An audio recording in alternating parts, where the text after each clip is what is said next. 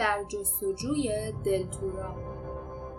کتاب اول جنگل های سکوت. فصل سوم فرار.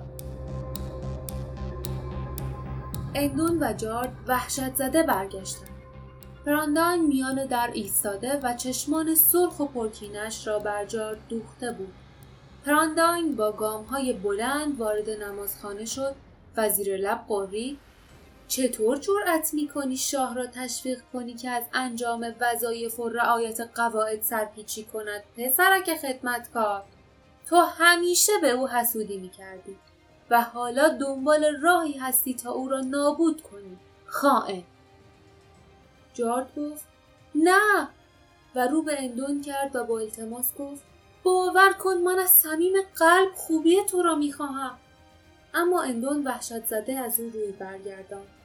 جارد دستش را در پیراهنش برد تا کتاب را بیرون بیاورد و آن را به اندون نشان دهد و به او ثابت کند که برای حرفهایش دلیل دارد. پرانداین فریاد زد. مواظب باشی داری جناب چاقو دارد.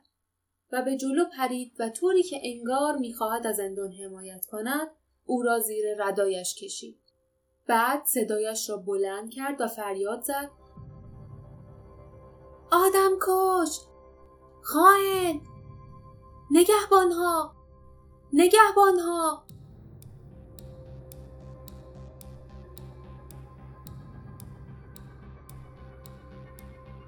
لحظه جارد بر جا میخکوب شد. سپس صدای زنگهای خطر را شنید. و بعد فریادهای هشدار و صدای قدمهای سنگین را که به سمت نمازخانه میدویدند.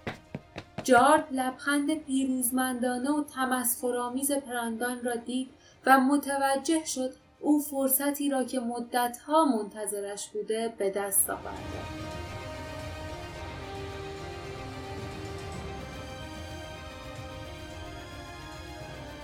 فرصتی که برای همیشه از شهر جارد خلاص شود. جارد می‌دانست که اگر جانش را دوست دارد باید فرار کند.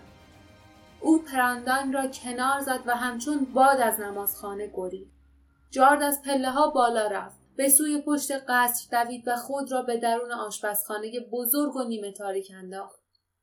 آشپزها تازه داشتند آتش اجاقهای بزرگ را روشن می‌کردند. پشت سرش صدای نگهبانها را میشنید که فریاد می‌زدند. خائن! بگیریدش! بگیریدش! اما آشپزها سعی نکردند او را بگیرند.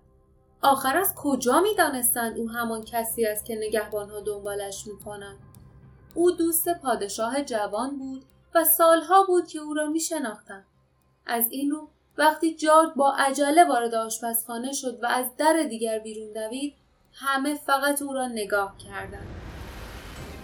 همه جا خلوت بود و فقط پیرمرد ژنده پوشی داشت باقی مانده غذاها را در گاری اسبش خالی می‌کرد. وقتی جارد خود را زیر بوته های مقابل دیوارهای قصر کشان پیرمرد هیچ توجهی به او نکرد. جارد دلا دلا از میان بوته ها به طرف جلوی قصر خزید. بعد همچنان به فرار ادامه داد تا خود را به درختی رساند که نزدیک دروازه ها بود.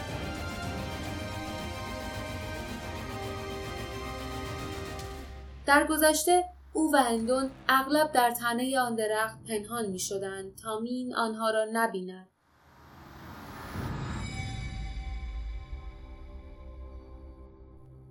به خاطر کم طاقتیش خود را ملالت می کرد.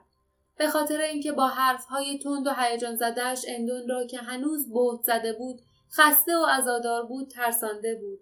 به خاطر اینکه بازیچه دست پراندان شده بود از جایی نه چندان دور صدای جیرجیر و خشخش آمد. جارد با احتیاط از داخل درخت بیرون را نگاه کرد.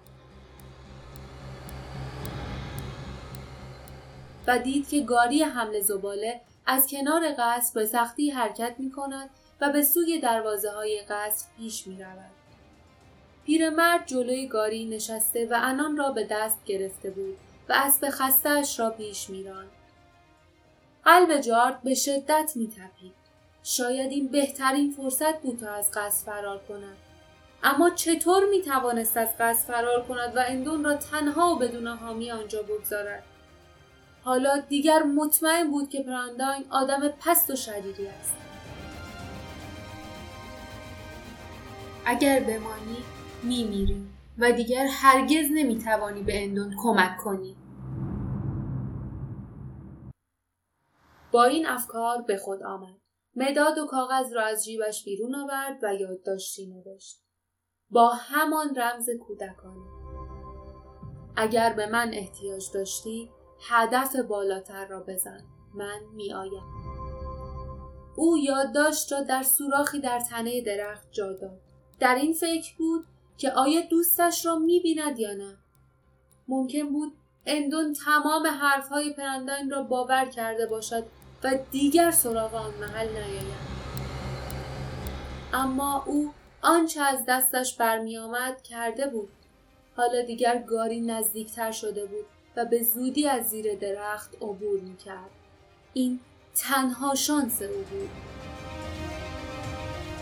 همانطور که قبلا هم بارها این کار را کرده بود از میان تنگ خالی درخت بالا رفت و به زور خود را از حفره بیرون کشید. که نزدیک پایین ترین شاخه درخت دهان باز کرده بود. از آنجا می توانست نگهبانها را ببیند که همه جا پخش شده بودند. اما او به پنهان شدن عادت داشت. روی شکم دراز کشید. خود را به شاخه چسباند و احتیاط کرد که شاخه تکان نخورد. حالا گاری زباله درست زیر پایش بود. او منتظر شد تا لحظه مناسب فرا برسد. آن وقت به آرامی پشتگاری پرید و به سرعت خود را میان تهمانده های چسبناک غذاها فرو برد تا کاملا از نظر پنهان شود. خورده های نان، پوست سیر، پنیر کپک زده، های گاز زده و کیک های نیمه خورده به صورتش فشار می آوردن. بوی زباله ها هم کم و بیش نفسش را بند آورده بود. چشمانش را محکم بست و نفسش را حبس کرد.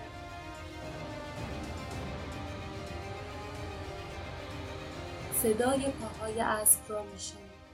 صدای فریاد نگهبانهایی که دنبال او میگشتند نیز از دوردست شنیده می‌شد و سرانجام توانست صدای اولین دروازه چوبی را بشنود که با صدای جیر جیر باز می‌شد. همچنان که گاری با زحمت پیش می‌رفت قلب جار تاپ تاپ می‌زد.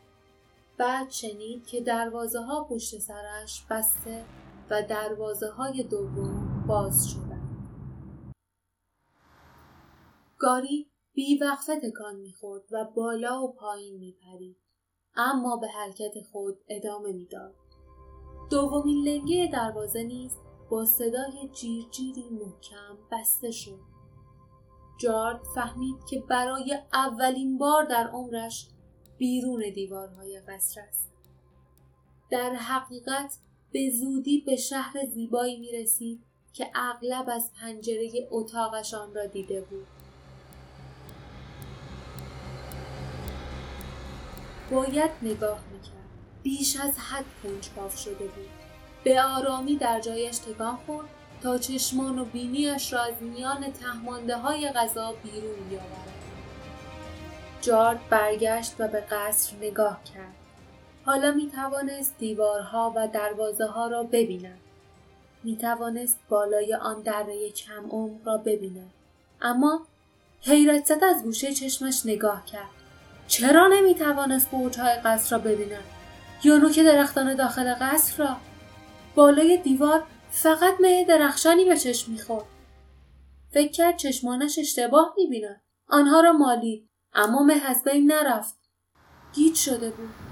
سرش را برگردان تا به شهر نگاه کند و چنان یک خورد و وحشت کرد که چیزی نمانده بود که فریاد بکشد.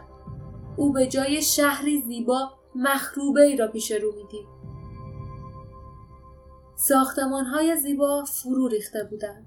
جاده ها پر از چاله بود. مزاره زرد و پر از علف بود. درختها خمیده و خشک شده بودند. پایین دره جمعیتی ژنده پوش و لاغر کیسه و سبد به دست به انتظار ایستاده بودند جارد سعی کرد خود را از میان زباله ها بیرون بکشد. چنان گیت شده بود که دیگر برایش مهم نبود که گاری چی صدایش را بشنود. اما پیرمرد رویش را برنگردان. جارد متوجه شد که او ناشنواست. تردیدی نداشت که پیرمرد لال هم هست و نمی‌تواند حتی به اسبش کلمه ای بگوید. جارد از پشت گاری پایین پرید و در میان چاله کنار جاده قل خورد. گاری به طرف پایین تپه به راه خود ادامه داد و او همانجا به تماشا ایستاد. هنگامی که مردم ژنده به توده های زباله هجوم بردند، پیرمرد خیره به جلویش نگاه کرد. جارد دید که مردم بر سر باقی مانده غذاهای روی میز قصر با هم می جنگند تا بتوانند دهان و سبدهایشان را از استخوانهای گاز زده خورده های نان و پوست میوه ها پر کنند.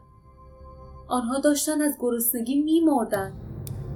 جارد با قلبی اندوهناک به قصر نگاه کرد. از آنجا فقط نوک برج های قصر دیده می‌شد که از میان مه درخشان بیرون زده بودند. احتمالا در همین لحظه اندون از پنجره اتاقش به شهر نگاه می‌کرد. او از آنجا صلح زیبایی و وفور نعمت را می‌دید او در واقع دروغ را می‌دید دروغی که به یاری تصاویری بر پرده ای از مه به وجود آمده بود.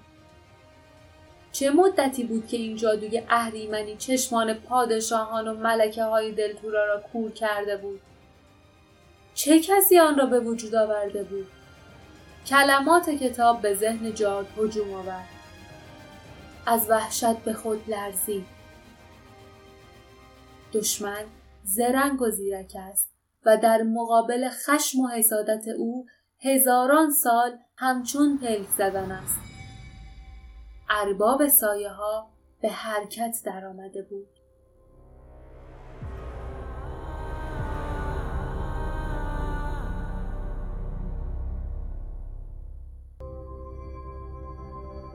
پایان فصل سوم.